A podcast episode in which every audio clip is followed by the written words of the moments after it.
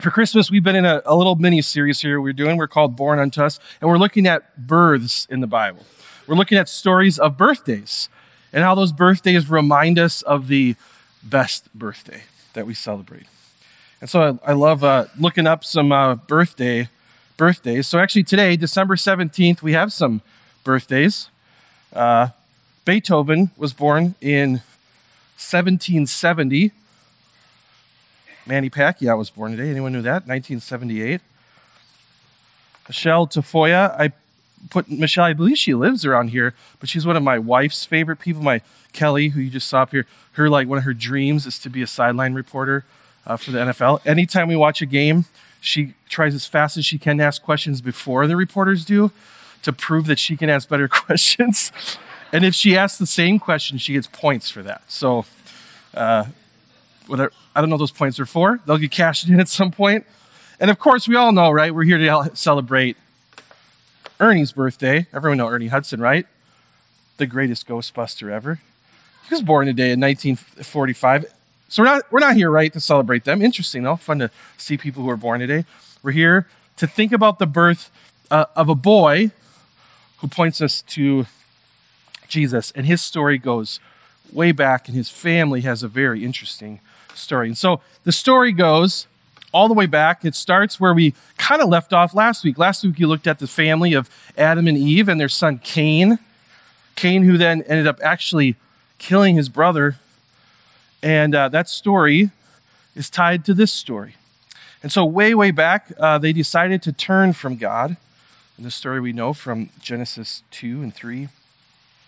And uh, in that story, we hear uh, of them turning from God and deciding to eat the fruit God has not called them to. And God's saying, this is, this is not the way for life, it's the way for death. And they actually are cursed from that then. I think it's actually Genesis 3 that we're in here. But the curse then comes not just to Adam and Eve, but also to this creature, this serpent, the adversary, Satan, that we know wants to lie to us, wants us to believe we don't need God or God doesn't have our best. And so he curses this this serpent and he gives a promise that God's people will carry with them the same promise we carry today with us. He says, Cursed are you above all livestock and all wild animals. You will crawl on your belly and you'll eat dust all the days of your life. And you will put enmity between you and the woman and between your offspring and hers. He will crush your head and you will strike his heel. This right here at the bottom of 15, he will crush your head and you will strike his heel, is the image that we get in this great picture we shared last week. If you look down at the bottom there, if we zoom in, crushing heads. I love this in this image. In fact, if you go to uh, Immaculate Conception, a Catholic church here in town, there's a statue of Mary outside the church, and it's very sweet. Uh, and if you look close, she's crushing a snake's head. Kind of a cool, like, oh, that's sweet. I went there a while ago with one of our daughters, and we walked up close and she said, Who's this beautiful woman? Uh, she's so beautiful. And then we got close and saw the snake head and her foot crushed. She goes, Whoa! I was like, Oh, yeah. She goes, Ooh, she's like a warrior. I said, Yeah, kind of. her son, for sure. And so uh, we get this picture, this promise way back, right when sin enters the world, that in the story of God's people and the story of this family, somebody will come along and crush the head of this serpent. The serpent will strike him, hurt him, but he will crush the head of this serpent. And so this is our story today. What, what does that look like? How do we get to that point? And so the story continues, and God's people uh, continue. And eventually, God comes to a guy named Abram. Uh, and he continues his family through this guy named Abram. Now, the Lord said to Abram, Go from your country and your kindred and your father's house to the land that I will show you, and I will make you a great nation. And I will bless you and make your name great, so that you will be a blessing. I'll bless those who bless you, and him who dishonors you I will curse. And in you all the families of the earth will be blessed. So God comes to Abram. Actually, isn't a, a worshiper of God, but God says, I'm going to use you. You, pagan worshiper, this guy who I'm, I'm asking you to turn to me and through you, I'm going to bless all of the earth for generations. And I'll protect you. And those who come after you, I will, I, I will keep away. In fact, if they dishonor you, I will curse them. I love, in your family, all the earth will be blessed. So Abram says yes to him. And so not only does God's people carry this great promise of the serpent's head being crushed, now Abram and his family carry this sweet promise that their families will be a blessing to the earth. And so it continues. In Genesis 15, we see then the word of the Lord came, comes to him again. This is Abram, whose name eventually is changed to Abraham. This man will not uh, be your heir. He's, he's upset because he can't have a son. He's even growing old. He can't.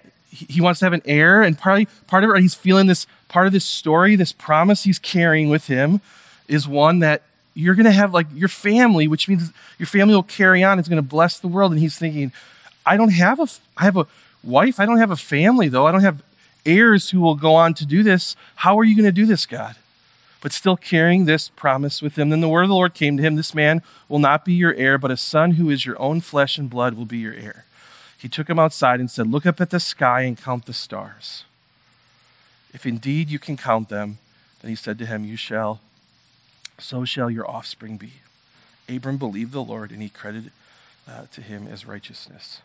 So God walks, he, he's thinking, You've given me this promise for uh, heirs that are going to carry a blessing. And God doesn't say, Yeah, yeah, just trust me, you'll get a son. He walks him outside and he says, You understand how big this promise is that you're carrying? This is how big your family's going to be. You're thinking of hoping to have a son, and he stands them before the stars and he says, Look, this, this is how big your family's going to be a moment that kind of maybe reinvigorates that promise that, that uh, Abram in that moment goes, okay, I believe you, still holding on to this promise that God has given him, believing that God is with him and will carry him through that as he looks up at a night sky and sees all of those stars in the sky. Well, then something interesting happens. Uh, there's this moment when uh, Abraham is with his wife, and these three people appear uh, to him. They seem angelic, or in fact, they seem maybe like God himself. Uh, and they, he, he um, serves them. So they come to him on a hot day, and he sits with them in the shade, and he um, serves them. It's, it's actually a sweet picture of what it looks like to sacrifice or even be obedient to the Lord. Uh, it's not so much like, here's some things I have to do to make God happy, but God comes to him, and in his hospitality, he says, How can I get you cool water and something to eat? And serves them out of just this great hospitality. And then one of them, this three, right? One of them says, I will surely return to you about this time next year, and Sarah, your wife, will have a son. Now, Sarah was listening at the entrance to the tent, which was behind him.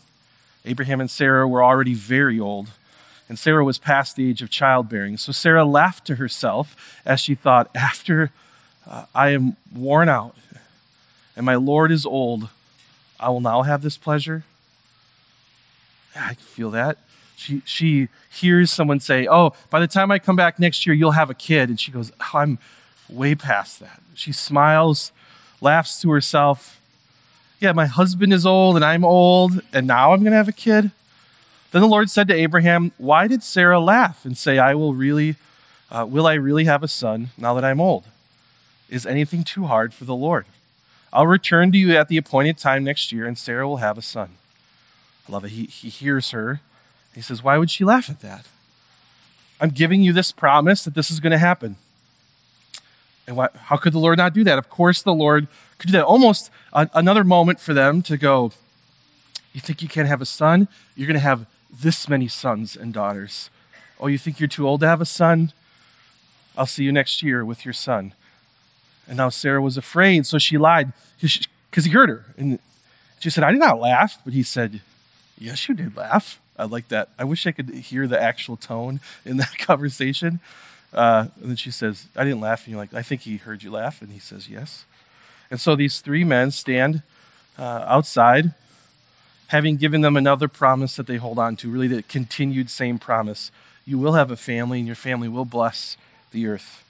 Your family will not just be a blessing, but be enormous with, in numbers. And so Sarah and Abraham do become pregnant, uh, and they do have a son. And so this story uh, points us to the birth story that we typically look at this time of year. the story of uh, a man who was born humbly in a stable, in a manger with his mom and dad. He grows up to be the one who carries us, carries the cross in order to rescue us. It's incredible. And so, as we continue, where, where does that birth story go? As we look from Isaac and his family flying forward and pointing us to God's family, still Abraham's family, and the birth of the one who would rescue us, who would go on a hill and would be sacrificed so that we could be given life.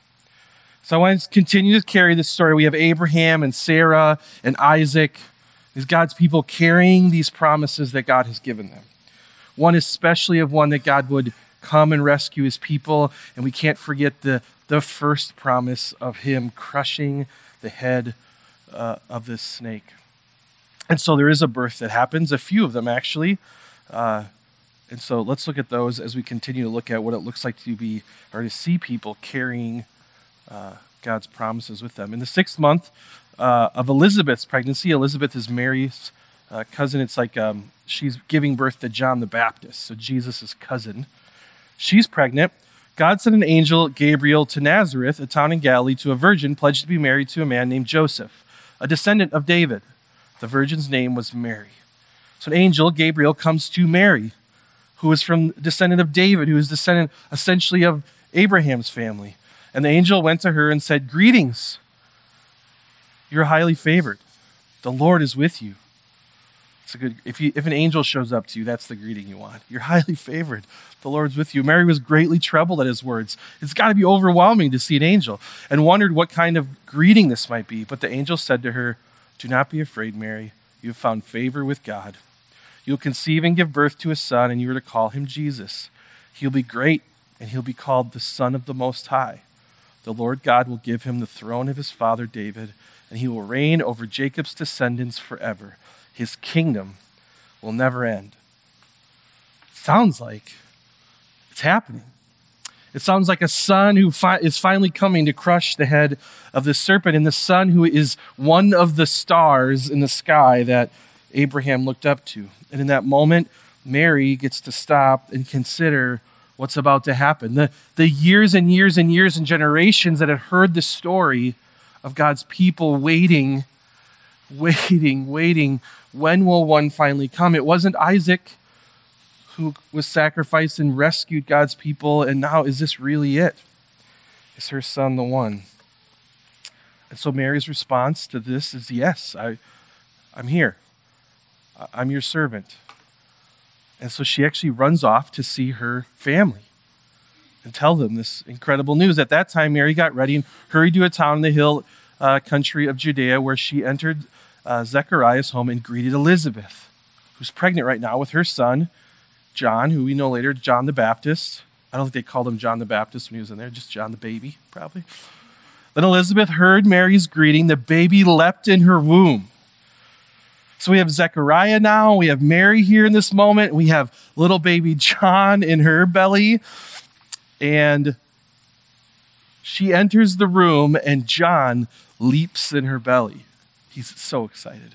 And Elizabeth was filled with the Holy Spirit. In a loud voice, she explained, exclaimed, Blessed are you, young woman, and blessed is the child you will bear. But why am I so favored that the mother of my Lord should come to me? They're so overwhelmed. They now get to sit in the presence of Jesus, essentially. So excited. The Spirit's moving so much that even her baby leaps for joy. All of them holding, carrying this promise of God and seeing the joy that comes from now seeing the Lord is doing it. He's fulfilling this promise. As soon as the sound of her greeting reached my ears, the baby in my womb leapt for joy. Blessed is she who has believed that the Lord would fulfill his promises to her. I love it. I love this picture of, of them.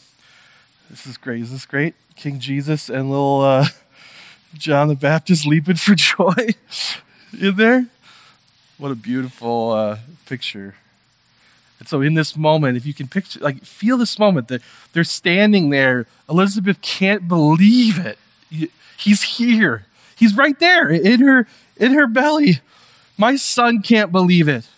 my son who gets to be the one who is called uh, out of the wilderness to tell everyone this good news. They all get to celebrate this moment and really hold him, Mary literally carrying him.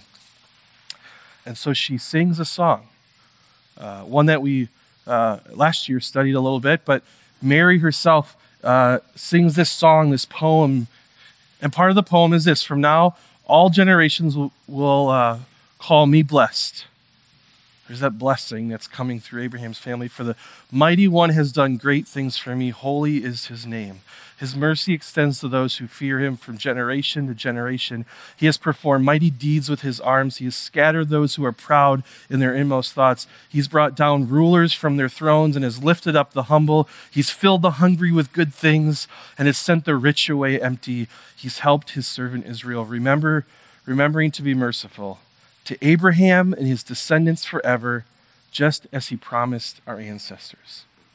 Mary's prayer in that moment with Elizabeth and baby John and Zechariah is God, you are fulfilling that promise that we all have been carrying for so, so long right now.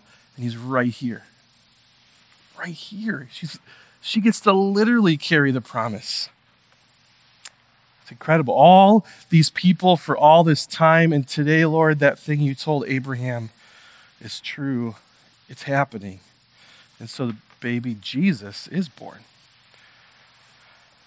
and worshiped by shepherds and magi and wise people, and all sorts of people begin to come and want to worship him. This humble baby, our God actually coming to us to dwell with us, to be near to us. We read Luke 2. And then they went with haste and found these are the shepherds.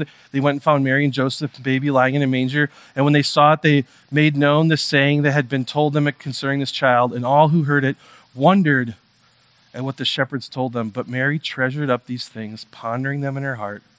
And the shepherds returned, glorifying, praising God for all they had heard and seen that it had been told to them. So they were told, if you remember this story, the, the angels come to them in the field and say, He's here the promised one that you've been carrying, the, the promise you've been carrying with you for so long, for so many generations. How many nights have they sat in the field and looked up at the stars and remembered the story of their father Abraham and said, God, where is this family? Is this ever going to happen? And they came and said, It's happening. And they run with haste to Mary and Joseph and they say, It's, it's real. And there's wonder and there's awe and there's amazement and all this excitement. He, he's here. He's finally here. I wonder if they actually got to even hold him, if a few of them get to literally carry and hold Jesus in their arms. Anyway, I'm holding the promise. It's here in the flesh. I love it. In that moment, we hear Mary treasured these things up. She pondered them and held them close in her heart, carrying that with her as they gathered around and got to continue carrying God's promise and literally holding God's promise in their arms. I can't imagine. And we hear in Luke more people who get to see him. In fact, a man named Simeon, who's, I can't imagine this moment for him, for many, many years, holding tight to God's faithfulness and his righteousness and his promise and saying, God, I know you're going to do this. You're really going to come and you're really going to crush the head of the serpent. You're really going to rescue God's people. So now there was a man in Jerusalem named Simeon who was righteous and devout. He was waiting for the consolation of Israel, and the Holy Spirit was on him. And it had been revealed to him by the Holy Spirit that he would not die before he had seen the Lord's Messiah. Now, this guy isn't just, my family's been waiting, and I hope some generation will see the Messiah. The God had told him, You will see the Messiah in your lifetime. Can you imagine holding on to that? thinking, this is incredible. Not, I hope I make it to see the Messiah. I'm going to get to see the Messiah. And moved by the Spirit, he went to the temple courts. And when the parents brought in the child, Jesus, to do for him what was custom in the law required, Simeon took him in his arms and he praised God. The man who's been waiting his whole life to hold, to carry the promise, literally gets to go and hold the promise. And listen to what he says Sovereign Lord, as you have promised, you may now dismiss your servant in peace. For my eyes have seen your salvation, which you prepared in the sight of all nations, a light of revelation to the Gentiles, and the glory of your people Israel. It's incredible. You know, he says, he says here, he's in the temple, he's in the temple courts, the place where the Jewish people would come to fulfill the law. They do the things so that to, in order to make sacrifices, to make God happy, to, to do all the, the laws. And he says, Here it is. The thing that's going to end all of this, the thing that's going to bring peace. I'm getting to hold and see salvation in my arms. And it's a light not just for God's people, but for all people, even Gentiles. You are coming to change the whole world and all people. I love this, this uh, artwork. It just, I, I can't imagine the feeling of a man who's been waiting to see the child and he sees him. And he holds him. The promise is real and it's happening. And this little one will grow up to be a man who will carry all of us and all of our sins to a cross and carry all of our death that we deserved to a cross. And he will die and be put into a, a tomb. And then he will carry us out of the grave incredible. And we get to carry that good promise with us. Uh, I sent a link this week in our, uh, our uh, weekly update. There's an interview actually with uh, Grace Remington who did this uh, drawing. She is a sister in, in Dubuque who also makes really good candy, which I don't know if it gets better. That she makes this artwork and candy. She's amazing.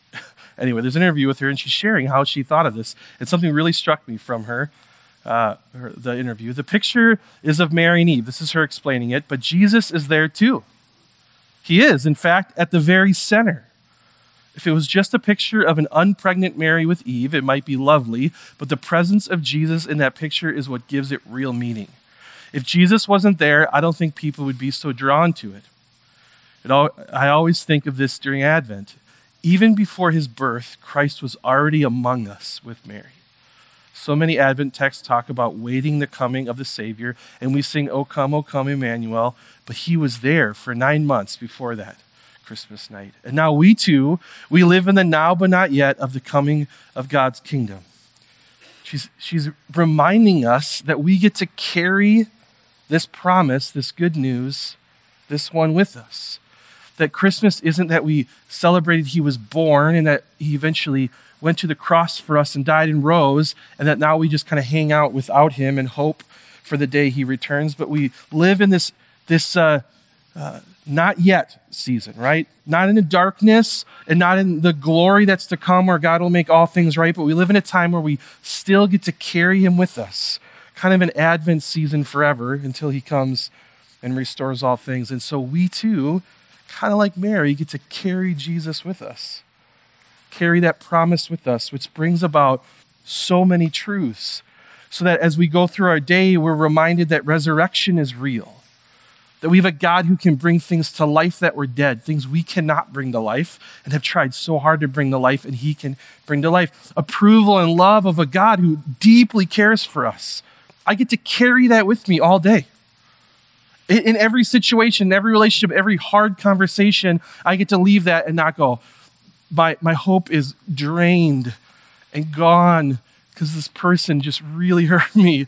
I get to leave that going. I still get to carry with me the fact that the creator of the universe loves me so deeply that he'd be born as a child and would die a death for me and raise me to life.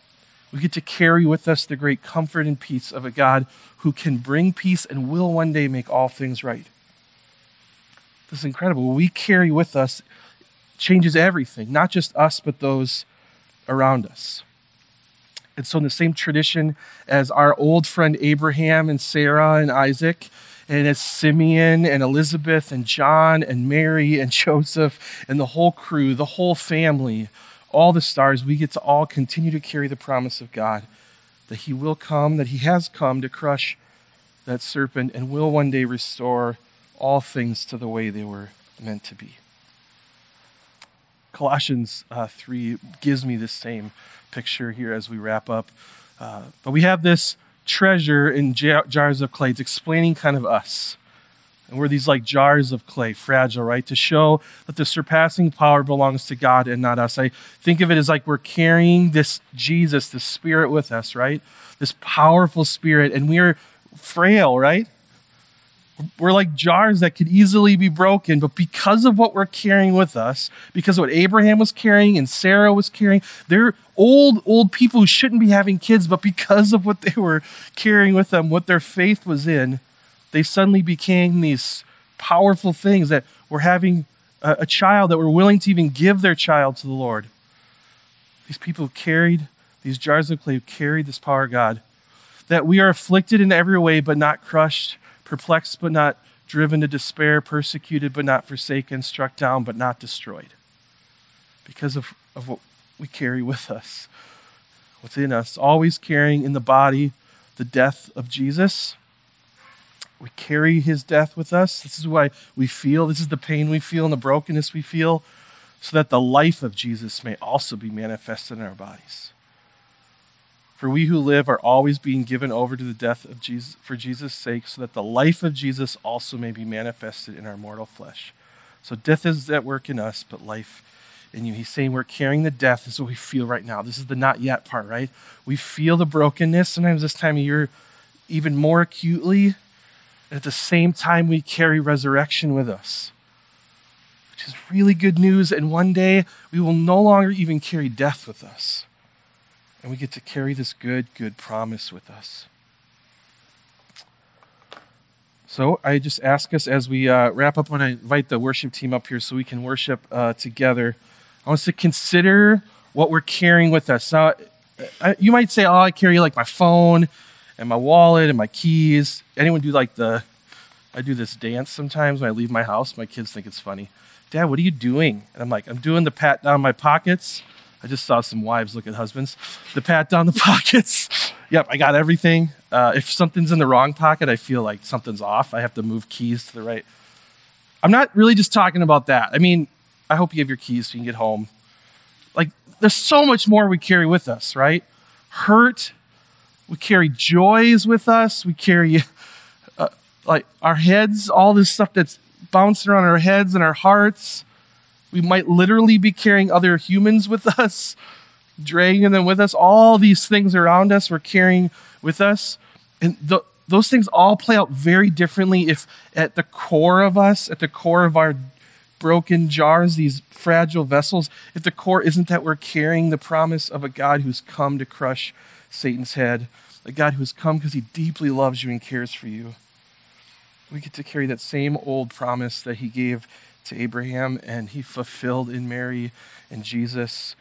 And, and we get to hold salvation just like Simeon did, which changes everything as I walk through and have to carry other things. It's really good news.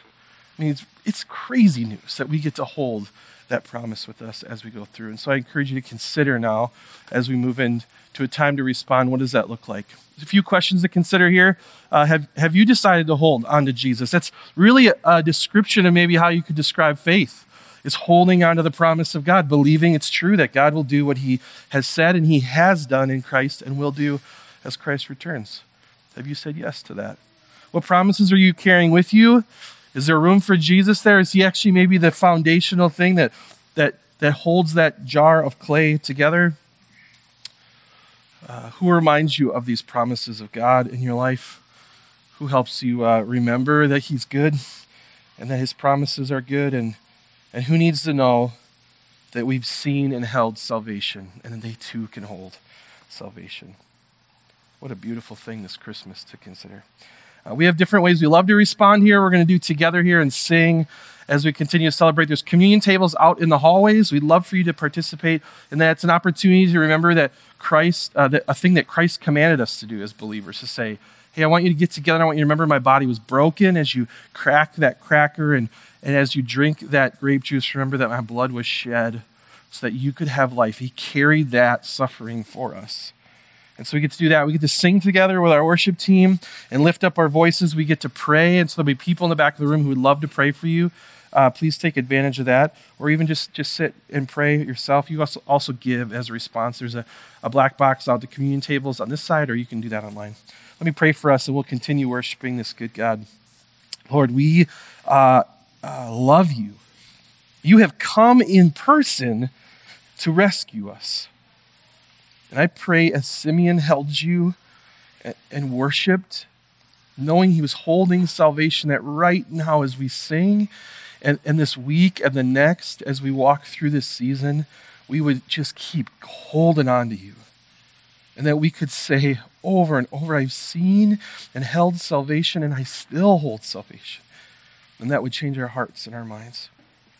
Thank you that you are willing to carry our burden and rescue us from sin and death. And Lord, that you have crushed uh, the head of the serpent, that you have uh, put an end. And we pray for that day. We can't wait that you come back and make all things right. We pray this in your good, good name. Amen.